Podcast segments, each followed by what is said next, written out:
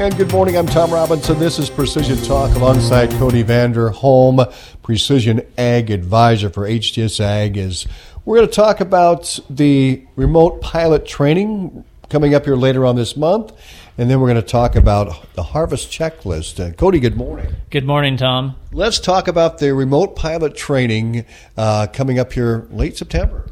Yeah, so September 23rd, Sundance Media Group is going to do another um, two day webinar and kind of like what they've done in the past year. And we've had a lot of good feedback from people and individuals that have taken it, and you know, then going in and passing their Part 107 test. Uh, again, it's a two-day uh, webinar that they'll be doing. Um, they'll cover everything from you know pre-flight to post-flight, um, talking about the best practices, the FAA changes and directions, um, the rules and regulations. And Tom, the big thing that's always a, a key point for me is they don't talk necessarily why or what you need to know for the test, but they'll also tell you why you need to know it and why it's important. And to me, that's huge because not everybody will do that. They'll say, hey, this is what you need to know, but they don't actually sit down and explain why or why it's important.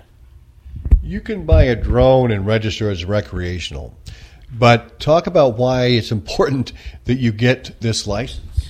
So the way the FAA words um, the need for a Part 107 uh, remote pilot's license is anything that furthers a business. So you, as a farmer, looking at your crops and, and crop scouting, would technically be furthering your farming business and would need this license. Or, you know, if you're if you're using it to um, look at you know landscaping projects, if you're a landscaper and you're looking at you know what the lay of the land is, or you know roof inspections, insurance, anything like that, whatever you're doing, you're going to need to make sure that you have that because they can come out and check to make sure you have it or not, and we don't want to hear anybody in the area that's you know um, having problems with that, I guess, because it's important to know, you know, living close to an airport, you know, having, you know, fungicide season going on and understanding that, you know, as a remote pilot, you need to give right away to manned aircraft and have the, you know, there's a whole long list of stuff. And that's one of the reasons Sundance Media Group goes through this is because they teach you that stuff. And so you can learn that. And it's not just a quick cram for a test and be done. They teach it to where you can understand it. Anything else about this subject? No, I think that's good. Um, if you want to, there's a uh, we'll have a link um, coming up on Facebook for the Eventbrite, and you can sign up to get tickets. There is a limited number of seats available, and uh, so if it's something you're interested in, get signed up. And uh, or if you got questions, please let us know. Cody, let's talk about harvest. It's uh, happening in some areas, not at a brisk pace. Course, we got uh, some much needed rainfall this week in southwest Iowa. But talk about the eight different steps to get to harvest rate.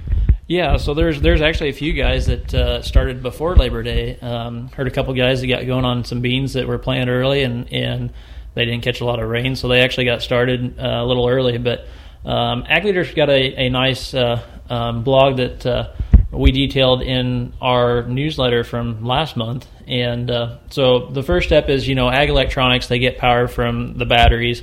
Um, so make sure that the, the power system on the combine, you know, or tractor, whatever you're using, um, you know, for Cardace, for example, you're going to need power for the display in the the grain cart tractor or the combine. So make sure that the batteries are, you know, you're not having to recharge them all the time. You know, voltage spikes do weird stuff, and we don't want, you know, have problems in the middle of harvest. So make sure your batteries are, are looking good.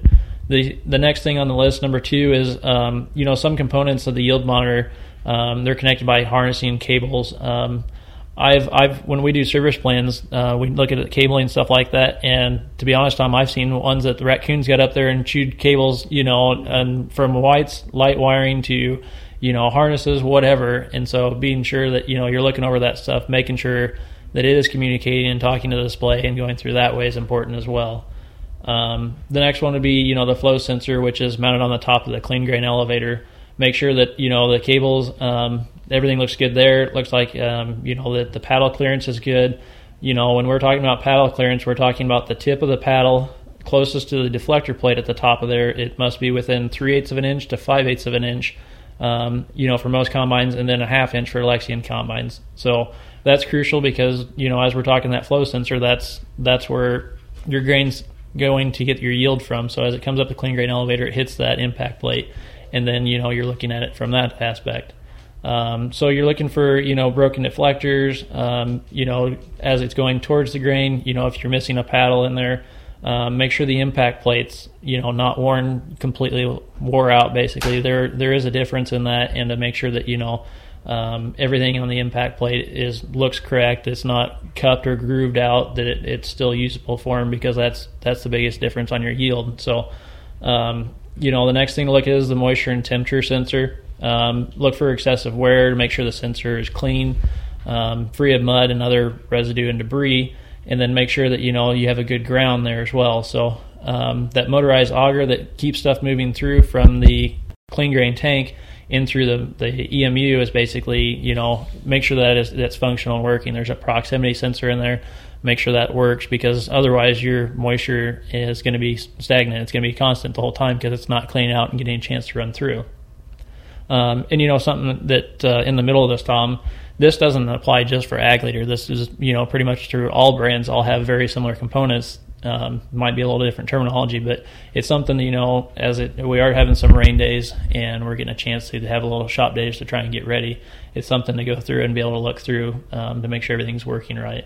Um, so I guess the last couple things uh, you know that we'll we'll talk about is the elevator speed sensors located on the uh, end of the shaft that drives the clean grain elevator. Make sure that the T cable is in there properly. Um, the header um, header height control sensors in there as well, and um, then also make sure that like your ground speed sensor. And you know the last thing that we talk a lot about is is firmware. Uh, make sure that the latest firmware and upgrades have been installed.